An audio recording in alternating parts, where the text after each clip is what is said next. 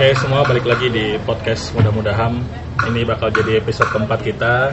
Ini podcast atau obrolan soal hak asasi manusia. Dan kali ini ada satu hal yang spesial bakal kita bahas. Kita udah kedatangan teman ngobrol namanya Vivi dari Holoback Jakarta dan lain sebagainya. Mungkin kita bisa kenalan dulu kali ya silakan perkenalkan diri Vivi Terima kasih banyak Jali dan hai teman-teman semua. Perkenalkan nama aku Vivi. Aku afiliasinya sebetulnya lumayan banyak sih, tapi mungkin disebutkan dua utama aja kali ya. Yang pertama betul aku adalah co-director dari Holoback Jakarta dan juga aku seorang bagian dan juga admin dari kelompok diskusi feminis yang namanya Jakarta Feminist Discussion Group. Holoback Jakarta apa tuh?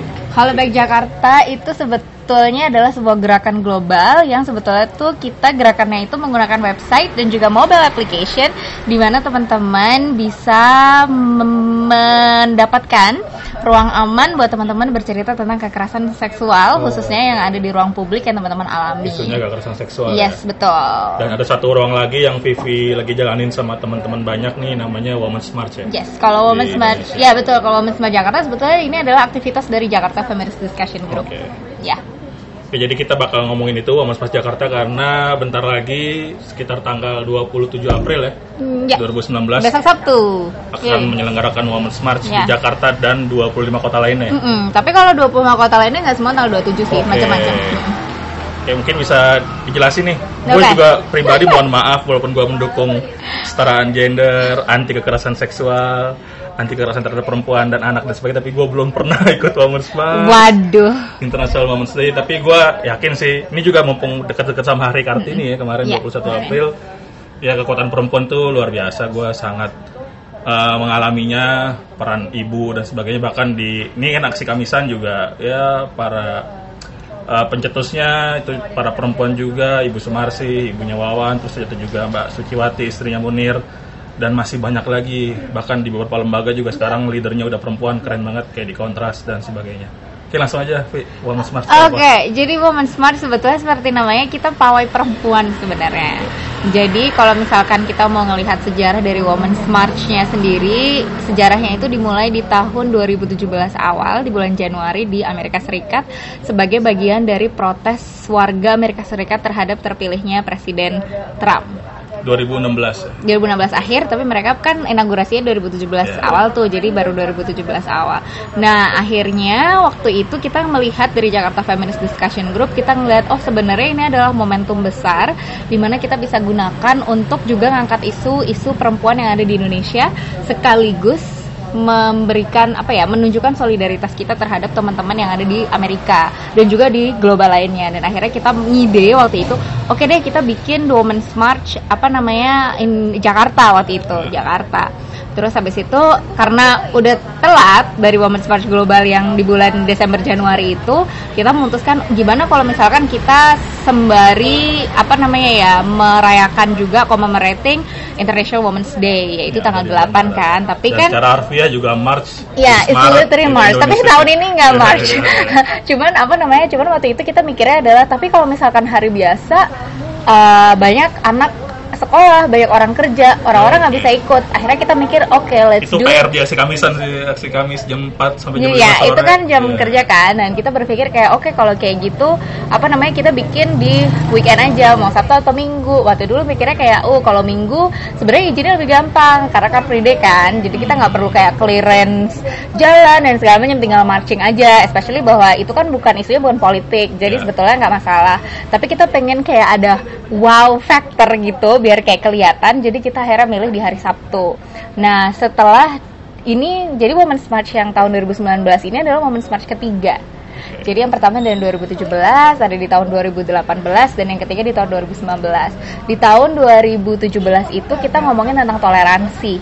Isunya karena waktu itu masih hangat banget oh, ngomongin kejadian calon gubernur calon gubernur dan saya kayak Nah, gitu dan tahun 2018 sebenarnya nggak jauh beda tapi kita lebih di isu kekerasan seksual karena waktu itu MeToo lagi iya, mulai naik. itu, ya. Nah, tahun ketiga ini kita fokusnya adalah di perempuan dan politik. Karena tahun ini tahun politik. Dan itu juga sebetulnya salah satu alasan kenapa kita nggak mengadakan bulan Maret. Karena pertama kita males kalau misalnya ya, ya masih mending kalau diklaim. masih, masih mending kalau diklaim. Kalau misalnya kita dikriminalisasi lebih heboh oh, lagi iya. cuy. Jadi masih mending kalau diklaim. Kalau misalnya dikriminalisasi itu lebih parah. Ketiga sebetulnya alasannya adalah karena tadi udah nyebutin Hari Kartini kan. Sebenarnya kita pengen merebut kembali narasi dari perayaan Hari Kartini. Oke apa tuh narasi yang status quo hari ini dan narasi yang pengen Jadi, diubah status quo hari ini adalah Orba. Sedemikian rupa um, mencoba untuk mereduksi arti dari Hari Kartini. Karena selama ini kan kita kalau misalnya kita inget-inget nih dari zaman kecil kalau Kartini lo ngapain ya, sih? pakai baju daerah, pakai baju daerah baju terus habis itu apa namanya di panggung bersolek terus jadi peragawati peragawan gitu-gitu kan. Sebetulnya padahal kan sebetulnya kan kayak perjuangan dari Kartini jauh lebih dari isu gue bisa ya. ya betul. Dan itu ya sebetulnya kita pengen ngerebut kembali narasi itu dan bahwa kayak lo hari Kartini yang lo harus lakukan adalah ya lo terusin perjuangannya Ibu Kartini bukannya lo terus malah ya nggak ada salahnya lo dandan tapi ya nggak cuman bukan sebagai simbol aja gitu loh bahwa kita harus benar-benar tahu bahwa ada isu-isu perempuan di Indonesia yang sebetulnya Bu Kartini itu belum selesai. Dan karena menurutku karena reduksi dari narasi perjuangan Bu Kartini itu banyak orang yang salah paham. Mereka pikir bahwa udah ada Bu Kartini kok yang memperjuangkan kesetaraan gender. Berarti udah selesai dong kayak gitu. Itu sebenarnya kayak banyak sekali orang-orang yang akhirnya beranggapan bahwa Indonesia sudah mencapai titik kesetaraan gender. Padahal kan sebetulnya PR-nya masih banyak banget. Gitu. Ini permasalahan isu perempuan sebenarnya apa sih, Vi, yang lagi disuarain? Kalau nggak salah ada banyak data kan soal setiap berapa saat sekali tuh ada kekerasan. Banyak banget. Aduh capek deh kalau ngomong kayak dua hari dua malam nggak selesai di podcast cuma buat ngomongin permasalahan Indonesia. Apa namanya sebetulnya banyak. Mungkin kalau misalkan kita ngelihat dari tuntutan Women's March tahun ini ya kita jadi kan kita tuntutan Women's March tahun ini ada kita ya? ada 10 gue nggak apal kalau ini hal gue harus yeah. ngecek dulu satu-satu. Cuman istilahnya adalah karena tadi temanya perempuan dalam politik sebetulnya kita ingin adanya representasi perempuan dalam politik. Di saat kita ngomongin representasi perempuan kita nggak hanya ngomongin tentang fisiknya harus ada perempuan dalam politik, tapi kita harus ngomongin perspektif, perspektif perempuan, perspektif ya kelompok-kelompok minoritas. Karena di saat kita ngomong perempuan, sebenarnya kita ngomongin perempuan aja, tapi kita juga ngomongin uh, kelompok-kelompok marginal dan juga minoritas lainnya, kayak teman-teman LGBT, juga teman-teman dengan disabilitas, petani, nelayan, segala macamnya, ya pelanggaran HAM yang seperti itu semua ada di situ dan itu juga salah satu. Jadi kalau misalkan kalau misalnya kita ngomongin undang-undang, sebetulnya undang-undang yang kita push dari tahun 2017 hingga tahun 2019 sebetulnya tidak berbeda karena sayangnya pemerintah sampai sekarang belum memenuhi tuntutan kita. Dan maksudnya kayak Women's March baru tiga yes ya? betul saya baru tiga tahun jelas lah nggak di itu nggak dipenuhi tuntutan tuntutannya. Kami sana aja udah berapa puluh tahun nggak dituntutin yeah, tuntut nggak dipenuhin tuntutan ya kan? Jadi apa namanya? Jadi kalau misalnya tahun ini sebenarnya intinya itu salah salah empat dari undang-undang yang kita fokuskan adalah undang-undang uh, rancangan undang-undang penghapusan kekerasan seksual, rancangan undang-undang perlindungan pekerja rumah tangga, terus implementasi undang-undang buruh migran dan juga implementasi undang-undang agraria yang diharapkan oh, lebih uh, apa namanya bisa adil gender. Jadi semua sektor yes. adil gender dan betul. makin produktif ya. Iya, nah, betul. Kayaknya sih emang tujuannya bakal ke arah sana jadi makin produktif mm -hmm. dan bikin kehidupan kita lebih baik seharusnya. Jelas, betul. Oke, tadi menarik sih soal RUU PKS karena gue juga lihat banyak pro kontranya di realita masyarakat. Mm -hmm. Ada juga kelompok yang against, menolak, ngumpulin tanda tangan di CFD dan sebagainya.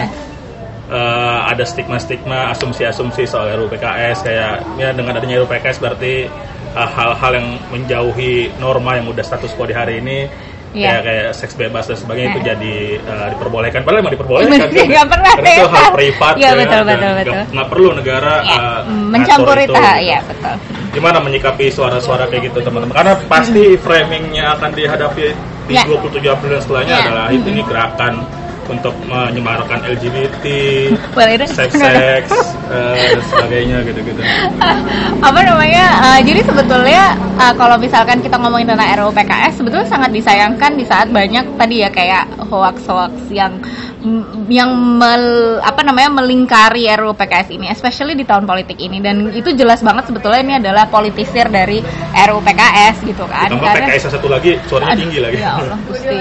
Makanya ini gue mencoba untuk nggak ngomong RUU PKS, gue pengen ngomong RUU penghapusan kekerasan seksual, tapi panjang Iya. banget. Uh, apa namanya? Jadi RUU PKS ini sebetulnya tujuannya tuh kita bener-bener ini adalah restoratif justice. Kalau orang orang hukum bilangnya gitu, this is restoratif justice. Jadi itu sebetulnya kayak hukum yang tidak hanya dealing dengan mitigation, tapi juga prevention. Uh, pencegahan pencegahan juga dilakukan. Maka dari itu sebetulnya ini tuh kompak apa pak- paket komplit lah sebetulnya. Karena di saat kita ngomongin penghapu, eh, kekerasan seksual kayak misalkan contohnya eh, karena RUU PKS ini kan di draft tidak tiba-tiba di draft tapi dari tahun ke tahun Komnas Perempuan sebagai lembaga negara yang memang mengumpulkan tadi ya apa namanya kasus-kasus kekerasan terhadap perempuan khususnya kekerasan seksual itu di tahun 2014 mereka sudah menyebutkan bahwa Indonesia itu sudah dalam level urgensi kekerasan seksual. Jadi itu udah urgent kita harus menyelesaikan isu kekerasan seksual ini karena tiap tahun itu angkanya naik. Dan di saat angka naik sebetulnya it's not necessarily a bad thing. Bisa jadi karena orang lebih nyaman untuk melapor. Tapi di saat mereka melapor there is no law yang bisa melindungi mereka. Karena sekarang hukum yang kita punya kayak KUHP misalkan apa namanya cuman ada dua tipe kekerasan seksual yang dilindungi oleh KUHP yaitu perkosaan dan juga pencabulan. Dan bahkan bahkan di saat kita ngomongin perkosaan pun Unsur-unsur untuk memenuhinya. unsurnya untuk memenuhinya itu sulit. Kayak mungkin kalau misalkan teman-teman memperhatikan akhir-akhir ini ada kasus di Cibinong yang lagi dinaikin sama LBH Apik yaitu ada kasus anak umur 14 dan juga 16 kalau nggak salah diperkosa selama tiga tahun berturut-turut oleh tetangganya umurnya 41 tahun. Dan mm, jadi di sidang ini si 40 um, si pelaku ini yang umur 41 tahun dia dibebaskan oleh hakim karena alasannya di saat dia melakukan itu tidak ada saksi ini karena tadi unsur perkosaan yang ada di KUHP itu benar-benar senjelimet Ya, itu. bahkan korban pertanyaan-pertanyaan Ya, yang benar, benar, pada korban benar. itu sangat menjatuhkan Benar, Iya, betul banget. Seseorang Iya, sih, bayangin dong seseorang. anak umur 14 tahun dan juga mungkin 16 tahun di saat dia diperkosa pertama kali tiga tahun yang lalu mereka masih anak banget dan diperkosa mana ada orang merkosa di depan umum coy Ya. ya kalau misalnya memperkosa apalagi dalam level apa namanya namanya kekerasan seksual itu kan pasti ada kayak apa namanya dominan kuasa yang tidak seimbang kan. Jadi akhirnya ya itu cuman karena tidak ada undang-undang yang bisa melindungi itu makanya si Komnas Perempuan ini dia ngedraft yang RU penghapusan kekerasan seksual ini. Sayangnya ya tadi karena adanya politisasi dan segala macam akhirnya hoax-hoax itu yang malah akhirnya naik gitu. Dan akhirnya orang-orang percaya aja gitu tanpa ngebaca draft aslinya itu Iya. seperti apa. Kan ada kan ini Metro TV si Mbak Jumisi sampai sampai kayak yang bapak si itu yang siapa tuh Ustadz yang itu tuh yang sekjennya MUI atau apa gitu gue lupa deh. Yang terus dia bilang kayak yang Zulkarnain itu ya? Iya, yang terus Oh, dia iya, bilang kayak nggak apa-apa lah, ibu. Enggak kok nggak nggak sakit tidur aja enak katanya kayak gitu. Yang kayak yang yang bener-bener yang kayak yang wow orang-orang bener-bener kayak blatantly nggak realize bahwa that's sexual harassment kayak gitu. Tapi ya maka dari itu kita butuh RUU PKS karena ya tadi banyak sekali sebetulnya kayak isu-isu yang tidak dilindungi oleh KUHP. Dan sebenarnya RUU PKS nggak melindungi perempuan kok, melindungi laki-laki juga.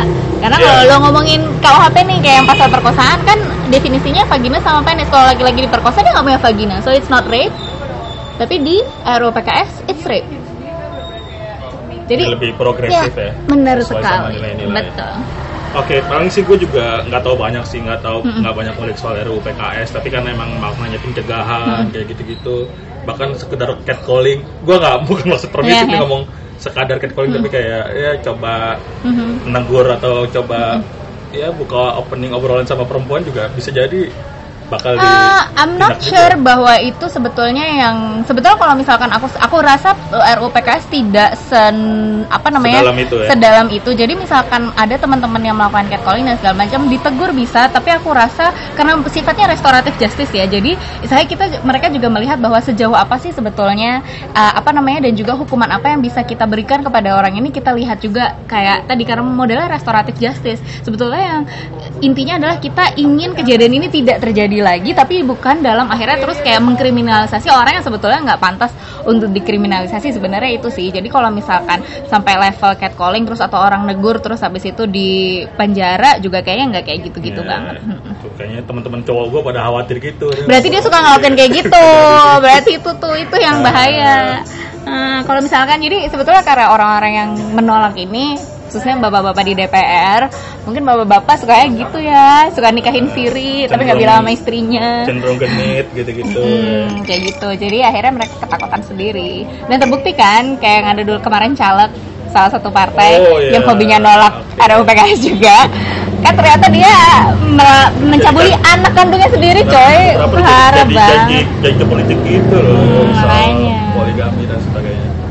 Oke eh, ini Begitulah. udah semakin menarik obrolannya paling sih gue juga coba mau ngobrolin lagi soal stigma-stigma atau asumsi soal Hmm. gerakan eh, soal gender soal orientasi seksual dan sebagainya. Kayak emang kayaknya masih agak berat dan jauh diterima oleh mayoritas Hmm. penduduk kalau kita menyuarakan hal-hal yang sebasic. Sebenarnya hal privat soal identitas, gender, orientasi seksual dan sebagainya.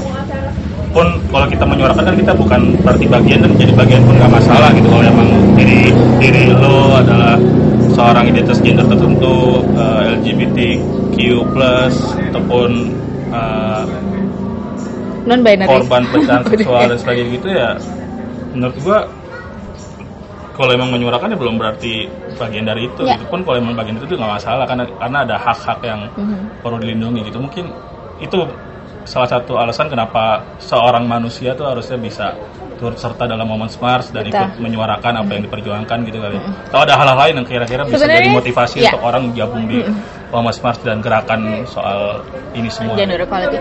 Mungkin kalau misalkan gue tarik, mungkin kalau misalnya kita ngomongin di isu LGBTIQ+, mungkin banyak teman-teman yang masih kayak bingung kayak nariknya gimana. Dan gue bukan bagian dari teman-teman LGBTIQ+, jadi gue rasa mungkin platform itu bisa diberikan sama teman-teman yang memang bagian dari komunitas itu. Tapi jika kita ngomongin ke gender equality as a whole, sebetulnya adalah ini yang suka perspektif orang yang sering salah kaprah. Di saat kita ngomongin kesetaraan gender, biasanya kita hanya preach to the choir. Misalkan kayak kita ngomongnya kepada perempuan, ngomongin kekerasan seksual deh. Biasanya yang diajarin disuruh mencegah adalah perempuan. Padahal kalau dipikir masalahnya bukan di perempuan kan? Kayak Mostly begitu. pelaku adalah laki-laki. Betul, 80% ini ini gue ngomong ini nggak asal ya. Ini ada survei dari KPPPA, Kementerian Pemberdayaan Perlindungan Perempuan dan Anak. Dan tahun 2017 dia pernah survei itu 80% pelaku adalah laki-laki dan 90% korban adalah perempuan. dan stigma-stigma terhadap perempuan kayak memakai baju dalam tanda kutip terbuka itu menjadi hal yang bisa meringankan hukuman terhadap si pelaku ya. Exactly. Dan juga victim blaming kayak yang kayak mutilasi misalkan soalnya istrinya tidak mau memenuhi kebutuhan suami kayak and then dia boleh gitu ngebunuh dan ngemutilasi istrinya kan enggak tapi karena framing framing di media juga kayak gitu akhirnya itu memberikan pressure tersendiri atau istilahnya kayak gimana ya memberikan uh, suggestion kepada hakim untuk akhirnya oh maybe istrinya juga berkontribusi dalam pembunuhan ini gue kayak bapak please deh. Korban udah korban. Masih dikorbanin korban. lagi loh. Gue kan kadang bingung. Ya cuma memang itu tapi di saat kita gender equality biasanya kita preach to the choir yaitu teman-teman perempuan sendiri. Padahal sebetulnya di saat kita ingin menyelesaikan masalah sebetulnya ya kita mm, masuknya ke sumber masalah. Aku nggak bilang bahwa laki-laki sumber masalah. Aku bilang adalah budaya patriarki itu sumber masalah Patriarki. bukan laki-lakinya patriarki dan budaya kekerasan Yes, ya. betul. Iya, betul. Bu- uh, dan kekerasan itu juga sumbernya dari patriarki, coy. Jadi apa nih? Jadi budaya patriarki yang sebetulnya salah, bukan laki-lakinya. Karena patriarki sendiri sebetulnya harming buat teman laki-laki.